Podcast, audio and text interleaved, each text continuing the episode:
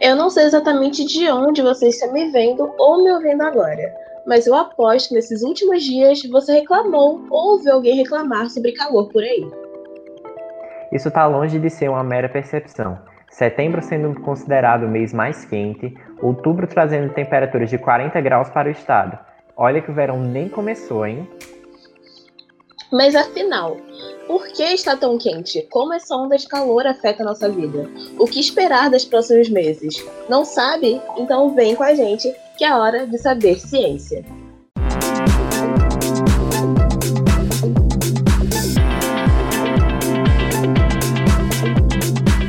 Oi, tudo bem?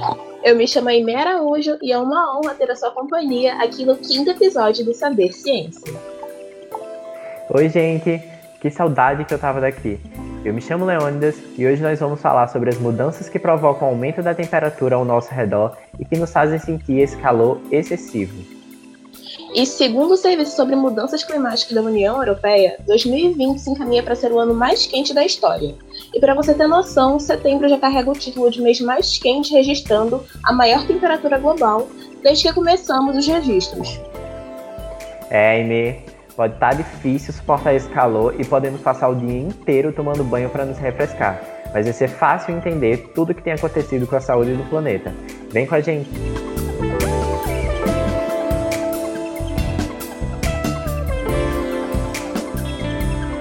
Além de problemas relacionados à saúde, o aumento da temperatura coloca em risco a própria existência da humanidade. O período de 12 meses entre outubro de 2019 e setembro de 2020 está 1,28 graus Celsius acima da média das temperaturas da era pré-industrial.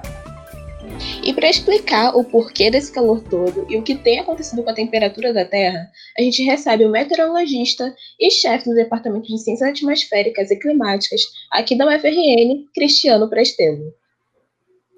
Olá a todos, tudo bem? Nós queremos também receber a mestre e doutoranda em ecologia Kelly Yumi, que estuda as interações coral, alga, peixes em ambientes recifais e mudanças climáticas. Oi, gente. Professor Cristiano e Kelly, sejam muito bem-vindos ao Saber Ciência. É um prazer para a gente receber vocês aqui. Muito obrigada. Prazer. Professor, o Instituto Nacional de Meteorologia emitiu no início de outubro um alerta de grande perigo, em que ondas de calor, principalmente na região centro-oeste e sudeste, poderiam levar à morte no Brasil. Então eu começo perguntando: o que exatamente são ondas de calor e por que elas chegam a esse ponto crítico nos últimos dias do país? Bom, essa é uma excelente pergunta. Uh, as ondas de calor elas são constituídas por eventos extremos de temperaturas mais elevadas. E para que elas ocorram, a gente inicialmente precisa ter a ausência de precipitação, a ausência de chuva. Esse aumento de temperatura ele está caracterizado inicialmente pela falta de precipitação. Sendo que nessa condição de aumento de temperatura, eu tanto posso ter uma onda de calor associado já ao meu período seco, dependendo da região, o meu período é, de verão, que é o período mais quente, ou então eu ter uh, altas temperaturas ou uma onda de calor durante o meu período chuvoso, porém com ausência de chuva, né? Às vezes a gente tem um período de seca ou pelo menos uh, alguns dias ou algumas semanas dentro do meu da minha estação chuvosa ausência de chuva. E aí eu posso ter a condição favorável à formação dessas ondas de calor. Quando a gente considera ondas de calor, a gente está levando em consideração inicialmente a temperatura média daquela região.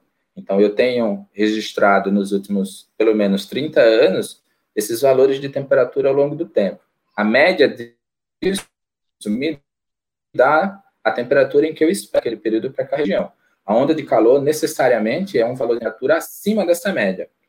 Existem alguns fatores locais que podem intensificar esse padrão, como, por exemplo, os centros urbanos ou as grandes cidades. As grandes cidades, ela produzem um efeito que a gente chama de efeito de ilha de calor, ou seja, a cidade ela fica muito mais quente porque tem muito prédio, muito asfalto, ela fica muito mais quente do que seu entorno, do que a sua periferia. Então, forma dentro da cidade temperaturas mais altas do que o exterior. E aí, sobre essa condição de ausência de chuva, a temperatura pode vir a aumentar ainda mais dentro da, da, dos grandes centros, dentro das cidades. E aí eu tenho uma onda de calor mais intensa. Quando o INEMET, Instituto Nacional de Meteorologia, emitiu esse, esse alerta, ele emitiu um alerta de grande perigo.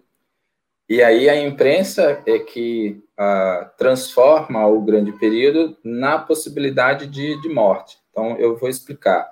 O Instituto Nacional de Meteorologia ele tem um sistema no qual ele classifica o nível de risco em função desses eventos extremos.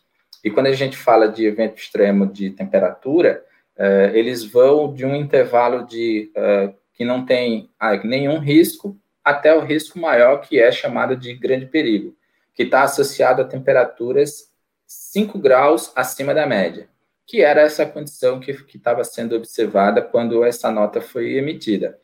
Uh, e aí, o que, que a gente sabe? É que quando se tem esses níveis elevados de temperatura, de superiores a 5 graus, isso pode ter um impacto à saúde das, da, da população ou das pessoas. Especificamente, a gente pode dizer que existe um, uma faixa de, de pessoas que estão que sofrem mais dano a esses altos índices de temperatura. Então, os idosos, por exemplo, são a população mais sensível, assim como as crianças. Elas não têm tanta habilidade de controle interno de temperatura e elas podem é, é, aumentar a sua, a sua temperatura é, interna, e aí, se o idoso, por exemplo, tem associado a isso a, a problemas de saúde como pressão alta, obesidade, etc., então você tem um potencial risco à saúde. E aí, dependendo de, de, você juntar todos esses fatores, pode ser um risco, sim, é, de morte, é, e aí por isso a, a, a, notícia foi divulgada dessa forma. Para a gente exemplificar, é, esse não é um evento é, raro né, de, de, ocorrer. A gente, em 2014 e 2015, a gente teve temperaturas em, na cidade de São Paulo superando os 37 graus, que é considerado temperaturas históricas, nunca medida na, na, na, na cidade. Em 2010, por exemplo, o leste europeu ele sofreu uma onda de calor tão intensa que na Rússia houveram 55 mil mortes associadas a essa onda de calor. Teve uh, uh, queimadas na Rússia que chegou a atingir um milhão de hectares, com a perda de 25% da produção agrícola e um prejuízo de 15 bilhões de dólares, que equivaleu a mais ou menos 1% do PIB é, da Rússia naquela época. Então, o motivo da, da, de ter chamado tanta atenção essa notícia é porque em outros grandes centros fora do Brasil já houve ondas que produziam impactos significativos. E a gente tem observado que no nosso país isso tem se tornado cada vez mais frequente. Então, por isso, a grande preocupação do tema. Kelly, de acordo com o relatório da União Europeia que foi divulgado, os últimos anos foram os mais quentes registrados no mundo. Quais são as principais mudanças na diversidade da vida do planeta que você enxerga nos últimos cinco anos? Olha, quando a gente fala de biodiversidade e dessas mudanças, é, é difícil focar em somente cinco anos, porque cinco anos é um período de tempo muito curto para a gente ver alguma resposta, né? Então, se a gente pensa na história da Terra, são bilhões de anos e a gente está só num pedacinho. Então, cinco anos é um período muito curto. O que a gente pode ver, é, talvez o que a gente esteja vendo hoje, ou as consequências que a gente vê nesses cinco anos, são resultados de processos que vêm acontecendo há décadas ou, ou centenas de anos para trás. É, então, algumas coisas que, tem, que a gente tem observado são eventos climáticos mais extremos, então a gente tem ondas de calor, como o professor comentou, mais fortes e mais frequentes, tem tempestades mais fortes e mais frequentes. Isso vai mudando, pode mudar desde a parte genética das, das espécies, então alterar o, é, causar danos ao, ao, DNA e como isso é refletido na vida desses é, organismos, quanto mudar alguns ecossistemas. Então, por exemplo, pode mudar o período de reprodução de algumas árvores, de alguns animais, de algum, de, ou o período de migração de algumas aves, né?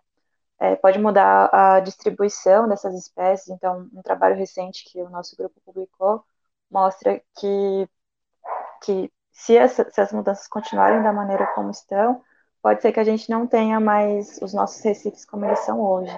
E a gente tem registros em outros, outros países como Austrália e Japão, de que ambientes que eram antes é, característicos de florestas de kelp, que são algas bem grandes que, que crescem do fundo do mar, é, não são mais, não são mais dessa, dessa maneira porque as condições ali estão mais próximas de regiões tropicais.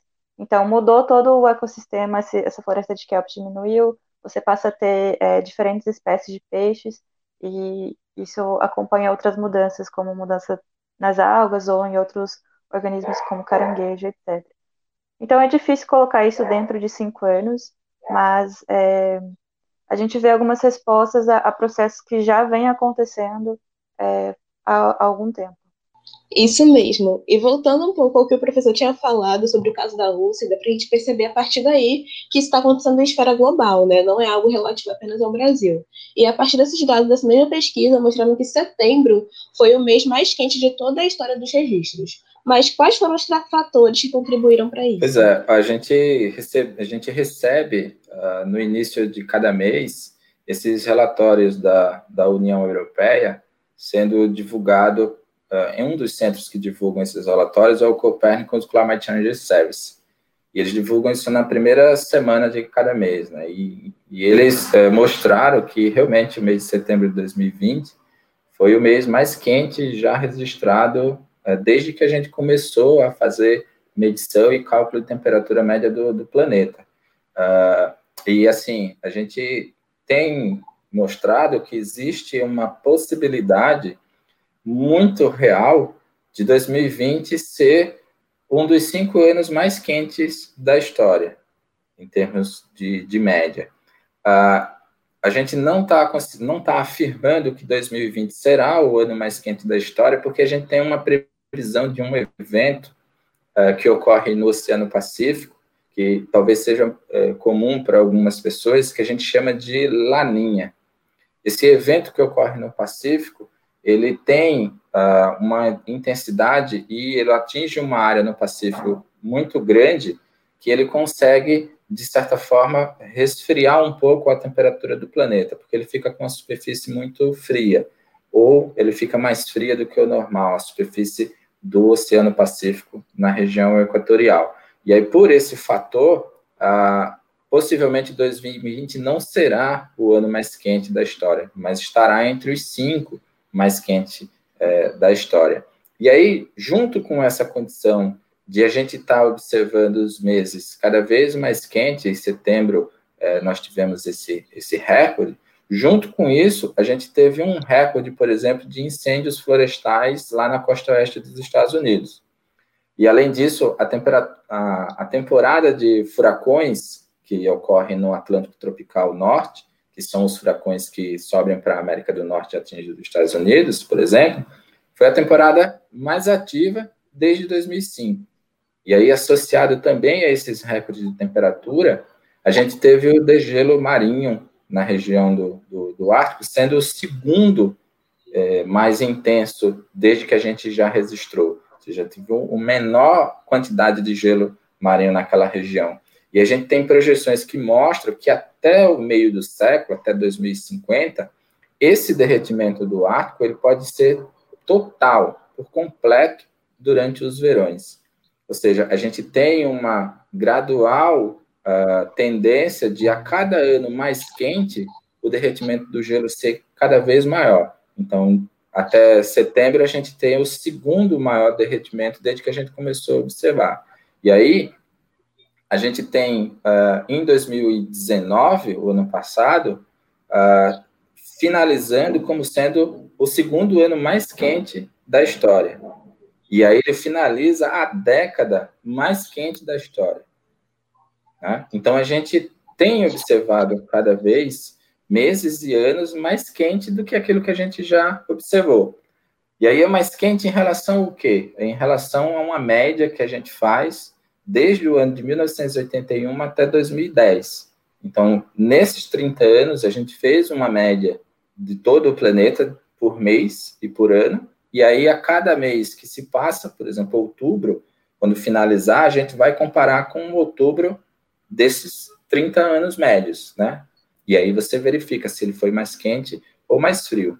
Uh, e aí, junto com uma semana depois da divulgação do Copernicus Climate Change Service, vem a divulgação do relatório da Agência eh, de Meteorologia Americana. E aí é interessante que há uma diferença entre as duas metodologias que calculam temperatura média do planeta. A agência europeia ela usa bastante ou basicamente dados de medições via satélite.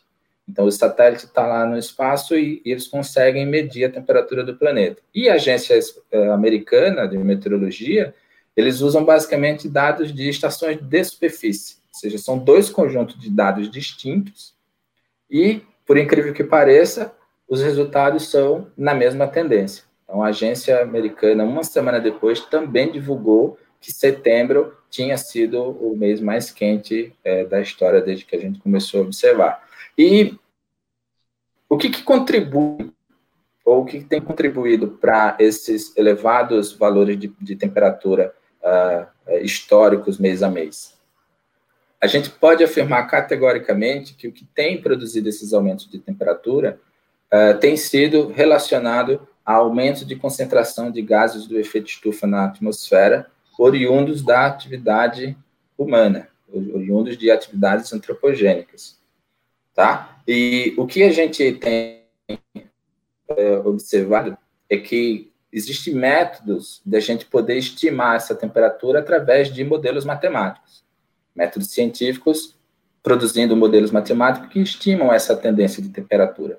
E o que, que a gente já fez? A gente utilizou esse método matemático para estimar a temperatura sem a ação do ser humano, ou seja, sem esse efeito que o ser humano produz no, no, no, no aumento da concentração de gás de efeito estufa, e o método matemático não consegue representar esses valores de temperatura que a gente já observou nos últimos anos. Mas quando a gente adiciona no método matemático a influência do ser humano produzindo gases do efeito estufa, você consegue produzir é, valores muito próximos do que tem sido observado. Então, os fatores que contribuem para esse aumento de temperatura estão ligados ao aquecimento do planeta associado ao aumento de gases de efeito estufa, oriundo da nossa matriz energética, basicamente, a emissão de CO2 para a atmosfera e outros gases do efeito estufa, como metano, entre outros. E não só a questão do, do, dos gases, mas também o superaquecimento dos do, das águas, dos oceanos, eles acabam influenciando na questão, né, professor? E aí eu queria saber da, de Kelly, que, é, que vem da área marinha, da ecologia marinha, o que esses aumentos de temperatura causam na vida dos organismos que vivem debaixo da água, porque não é só a questão da vida em si, é toda essa questão altera toda a, a, a cadeia vital, como por exemplo turismo, afeta o turismo, afeta a questão da alimentação, afeta a economia, e eu queria saber isso eu acho é uma pergunta bastante interessante que tem sido discutida bastante, é, principalmente é, esse ano a gente teve uma onda de calor no oceano muito forte e a gente acompanhou, né, acompanhou o, os danos que isso causou e, e, causou um evento de branqueamento de corais muito grande e que é, até onde a gente tem registros, onde a gente observou, foi dos maiores efeitos que a gente já teve. Então, branqueamento de corais, para quem não sabe, é, coral é um animal que vive fixo no fundo do mar e ele é muito importante para ciclagem de nutrientes, ciclagem de carbono, pra, como alimentação para peixes, para estruturar o próprio recife, para chamar a atenção de turistas, para atrair atividade turística, né? E quando acontece esse branqueamento, é como se o coral estivesse doente então, ele, ele perde uma, uma parceria que ele tem com uma microalga, de, e ele acaba ele perde sua cor e perde algumas funções, então ele fica mais fraco, fica mais propenso a, a morrer ou, ou a ter outras doenças, né? Então, a gente teve um evento grande desse aqui no Brasil esse ano, pela, por uma onda de calor que teve de fevereiro a maio, mais ou menos, e até hoje a gente está vendo algumas consequências. Então, tem alguns, vários corais que morreram, várias espécies de corais que morreram, é, mas a gente também teve alguns corais que se recuperaram, mas isso, pensando, foi o ano inteiro de um processo de recuperação, né?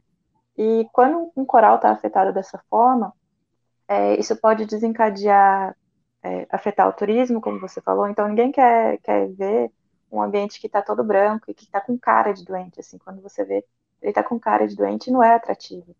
É, isso também pode afetar é, a pesca, porque alguns, alguns peixes eles utilizam os corais para se alimentar, para se, se, abrigar, então isso pode mudar a dinâmica do recife como está acontecendo. É, pode afetar os próprios peixes. Então tem alguns trabalhos que mostram que a temperatura muito alta ela pode deixar o peixe mais lerdo, assim, mais letárgico. É tipo quando a gente está num dia muito quente, que a gente fica sem fome, fica, fica é, desanimado, né? Então, um peixe também pode ficar assim devido à alta temperatura. É, e então todo esse todo esse ecossistema, o balanço, o funcionamento do, do ambiente recifal pode ser prejudicado. E aí vem prejudicar atividades que são relacionadas com o nosso uso dos recifes. Então, pesca, coleta de outros animais como é, lagosta, camarão, é, atividade turística. Então, são, são vários efeitos que às vezes chegam, a gente observa em um organismo só, mas que desencadeiam várias outras consequências até chegar na, na gente. Exato, Kelly. Acho que todo ser humano está muito acostumado a perceber como o calor afeta apenas a si mesmo, né? Mas ele afeta o ecossistema inteiro, desde queimadas a peixes que também se sentem cansados por conta do calor. E a minha próxima pergunta vai para o professor. É, professor, as, as temperaturas globais médias já subiram cerca de 1 grau Celsius acima dos tempos pré-industriais. Mas por que é tão difícil se manter estável a temperatura terrestre? A gente deve esperar meses mais quentes que esse de setembro, quero dizer, 2020 pode ser uma, o ano mais quente até agora, né? Mas é só até agora. Os próximos anos podem ser mais quentes ainda. Por que, que isso acontece? isso pode acabar em algum momento? A gente pode estagnar e parar de ser tão quente assim? Essa é uma excelente pergunta. E, e assim, acho que ela não tem uma resposta apenas, né? Principalmente quando você fala em é, dos esforços que a gente deveria é, fazer, né, por causa do Acordo de Paris, etc. Porque cada situação requer uma, uma, uma explicação específica de cada é, entidade, etc. Uh, ah, e aí você tem vários pontos de vista, né? O que eu tenho percebido é, é que, assim, essas decisões, elas precisam ser tomadas é, majoritariamente pelos países, né? E aí, assim, quem tem mais é, poder ou quem tem mais é, representatividade e, consequentemente, quem é mais é, poluidores ou quem emite mais gases do efeito estufa que produzem é, esse aquecimento do planeta, países como os Estados Unidos, China e etc., eles estão ali como sendo uh, as entidades que deveriam seguir essa, essa, esse acordo para que nós e os demais pudessem ir atrás, né? Ou seja, tem o norte ali como é, exemplo, né? Então, os Estados Unidos não assumindo é, essas ações, né, de política de, é, de não contribuir com o aumento de, de gases do efeito estufa é extremamente complicado para que a gente possa atingir é, essa, essa, essa meta né, de, de, redução de gases do efeito estufa, porque a gente corre tempo para poder a gente frear a tendência de aumento de temperatura, mas para isso a gente não é que a gente vai uh, criar meios de resfriar o planeta, a gente vai evitar ou melhorar as nossas práticas de produção e de matrizes energéticas que estão produzindo esse aumento de, de, de temperatura. Né? Então, uh, existe países que estão procurando adotar matrizes energéticas que são consideradas livres de carbono e dessa forma eles uh, estão contribuindo uh, positivamente. E aí a, a gente a gente tem que nós como como Brasil, né, a gente tem que tomar uh, cuidado, né? Porque a gente às vezes se, se vangloria por ter a, a maior floresta tropical do planeta, né, que a gente voa, mas aparentemente a gente não teve tempo suficiente ainda de destruí-la por completo. E aí a gente consegue uh, apontar um outro país que é, destruiu so, todas as, sua, as suas florestas e diz, olha, eu não destruí, mas talvez não destruiu porque não teve tempo.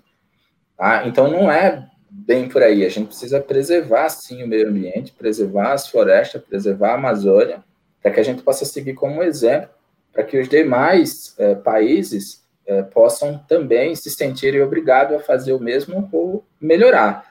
E aí, uh, mesmo sem ter uh, os Estados Unidos, por exemplo, dizendo, não, eu vou atender o que foi assinado no Acordo de Paris. Então, mesmo ele não ratificando isso, não, não seguindo isso, hoje os Estados Unidos é, por exemplo, o maior gerador de energia eólica do planeta.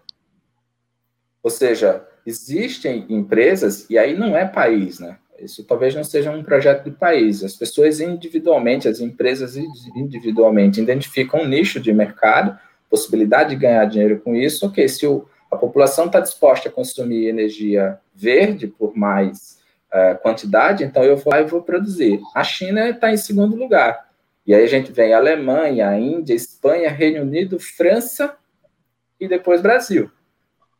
A gente que muitas vezes diz, não, eu vou seguir o Acordo de Paris, etc., a gente não tem produzido energia eólica, por exemplo, no mesmo nível que países mais poluidores estão produzindo.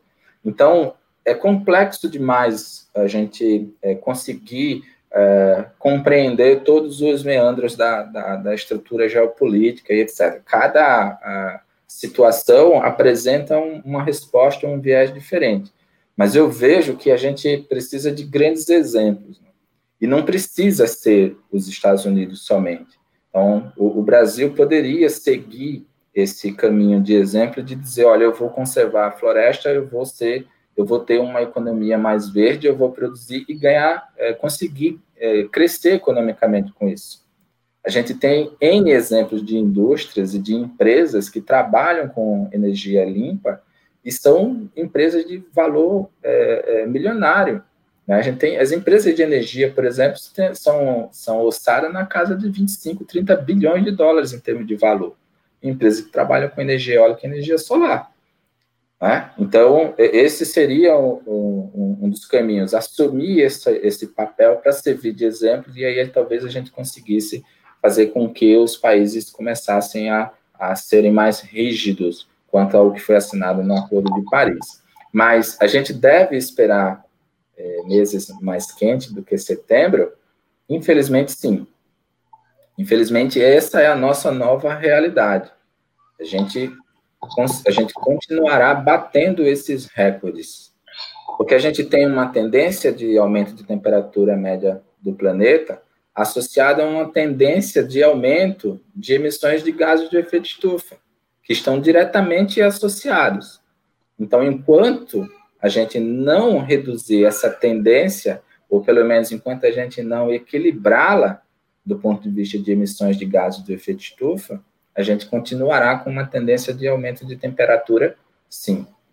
Tá? E lembrando do Acordo de Paris, em Paris saiu um relatório chamado de 1.5, que era o valor limite de temperatura que a gente tinha que é, é, nos mantermos, porque é o nosso ponto de inflexão.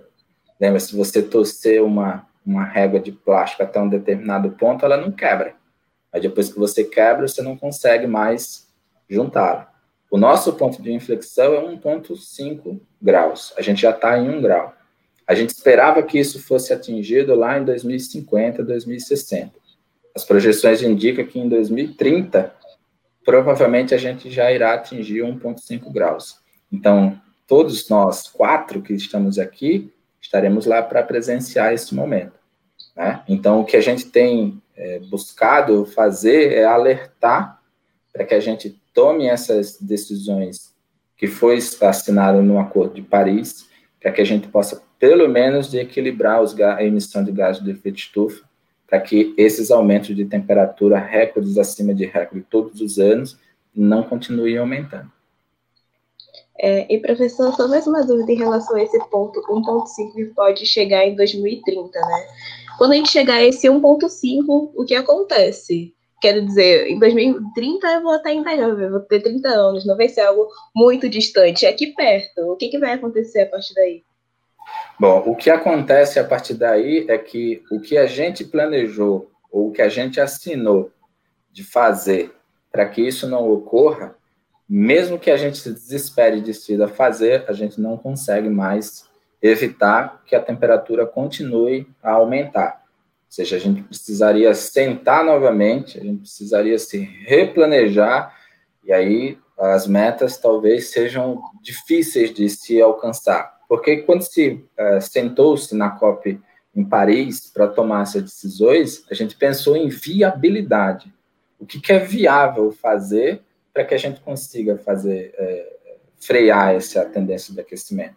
Porque aí, a partir daí, começa a ter grandes problemas, né? A gente vai ter desequilíbrio, a gente possivelmente vai ter desequilíbrio de produção de alimento, a gente, as coisas começam a entrar numa situação é, realmente que levará uma dificuldade muito grande à população. Tá? A gente tem hoje uma demanda de consumo gigantesca. A gente, infelizmente, se por acaso todo cidadão do planeta decidisse consumir igual a um americano, a gente ia precisar de quase sete terras para poder atender essa, essa demanda. Ou seja, um sistema solar inteiro produzindo para atender a demanda de todos os cidadãos do planeta. Então a gente não pode se achar no direito de querer consumir igual um americano, mesmo ele se achando nesse direito. Aí onde está a grande dificuldade, né? De eu não querer, ah, não, você não pode, você não deveria querer trocar de celular todos os meses ou sempre que lança um novo. Ah, mas um americano faz isso. Então, se a gente continuar com esse pensamento, a gente infelizmente vai passar por essa inflexão e aí a gente sofrerá as consequências disso, sem ter um plano que possa é, é, que possa produzir uma adaptação ao ponto de a gente não ter perdas muito grandes. Agora uma pergunta. Eu queria que, que Kelly começasse a responder.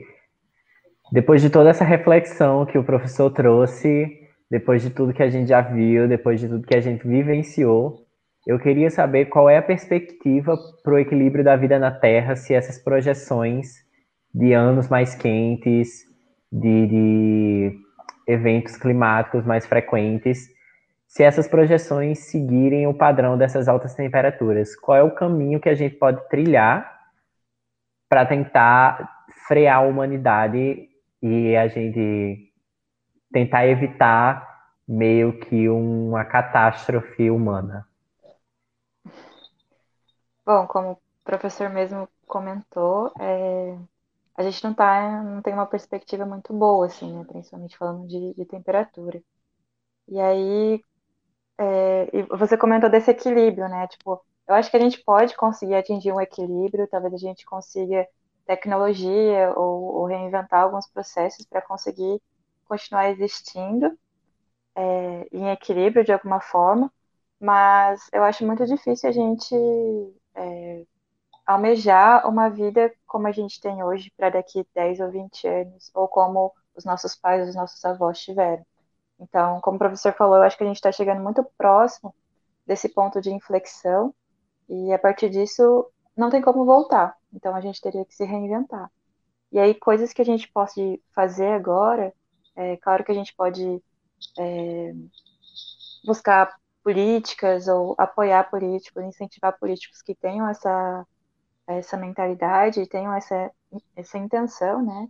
E individualmente eu acho que a gente também tem pode ter algumas atitudes que já vem acontecendo, e eu acho que é um movimento que está crescendo, de você ter mais consciência do que consome. Então, por exemplo, quando você compra alguma coisa, é, você compra aquilo pronto e você já vê aquilo que chegou na sua mão e tá bom, você vai usar. Mas antes de chegar na sua mão, teve todo um processo e muitos desses processos têm danos maiores que outros, então a gente pode optar por produtos que não passem por processos que sejam tão danosos, né?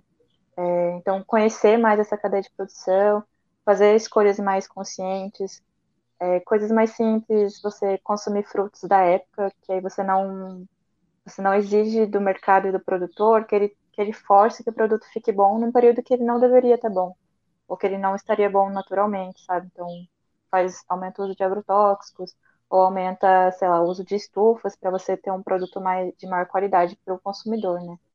É, ou também é, optar por produtos que, que não sejam tão danosos para diminuir poluição. é, diminuir de novo a cadeia de produção que esse produto tem. Então, por exemplo, shampoo, produtos de banheiro que vão plástico, que vão vários é, elementos químicos que podem ser danosos quando descartados.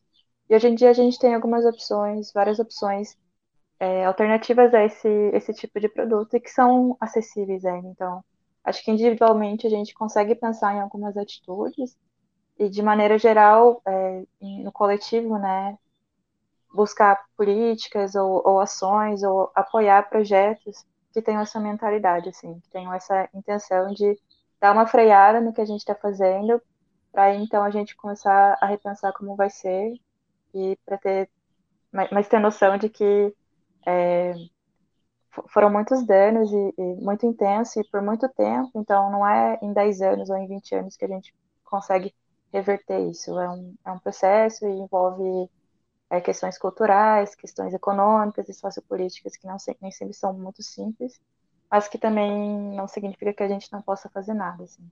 Eu acho que a minha visão é de que não é tão é, não é tão otimista assim, mas eu acho que a gente ainda tem o que fazer e não só esperar que, que as coisas fiquem cada vez piores. Eu acho muito interessante. É Essa é a parte boa do saber ciência. A gente tá expandindo assim, a cabeça da gente na hora da conversa. Eu não tava esperando isso, não tava, e depois fiquei, meu Deus. Este episódio termina por aqui, mas o Saber Ciência continua no canal do YouTube da TVU RN. Você pode acompanhar a gente pelo podcast. É só buscar por Saber Ciência na sua plataforma preferida e ouvir os nossos episódios na hora que você quiser. E as nossas redes sociais estão abertas para você. Você ainda pode mandar um comentário no nosso Instagram. O meu é aime.u.deus. O meu Instagram é carvalholeo e você pode aproveitar para seguir também nosso parceiro Sala de Ciência, no Twitter e no Instagram. É o arroba SCIUFRN. É, a gente espera você na próxima edição do Saber Ciência. Tchau. Tchau.